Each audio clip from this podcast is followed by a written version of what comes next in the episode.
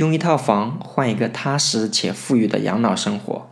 我在重庆，据我了解，如果是重庆本土的人，像我们这些二十多岁、三十多岁的年轻人，父母那一辈手里的房子大概在两到三套。所以我在想，夫妻俩如果都是城里的人，这就意味着两个家庭结合以后，最后留到我们手里的房子大概有三到五套。当然，这里我只是说的是父母那一辈他们的拼搏。如果我们现在在社会上摸爬滚打已经二十多年了，过往发展也还可以。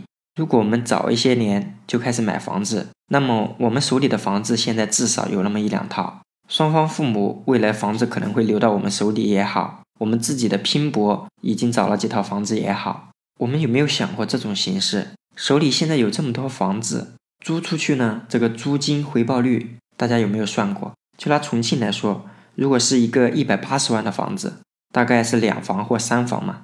租金大概也就两千多，如果地段好的话，可能能到三千。而且我们的房子如果都已经租了十来年了，其实很多的家具家电慢慢都要换，时间越久，我们的房子可能就不好租出去。还有就是我们现在的房子一百八十万，到时候值多少钱呢？那么既然我们手里未来可能会有很多房子，或者现在已经有好几套房子，我们有没有考虑过这种形式？就比如。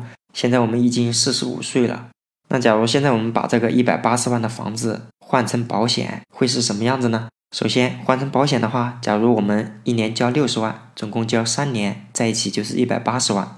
从我们五十五岁开始，我们就可以领养老金。我给大家推荐的这种方式，一年可以领十二点六万养老金。这个养老金可以领多久呢？我们合同有明确规定，活多久领多久。就比如我们领到七十岁，已经领了两百零一点六万；如果我们领到八十岁，我们就已经领了三百二十七点六万；如果我们领到九十岁，就已经领了四百五十三点六万。前面说的就是专门为我们未来的养老做准备的一种形式。当然，有人可能就要问了：之前有没有这样一种形式？我每年呢，一样是拿着一笔钱出来当我的补充养老。假如说过程中哪一年我不在了，我交的一百八十万依然是可以留给家里人的，但这种形式也是有的。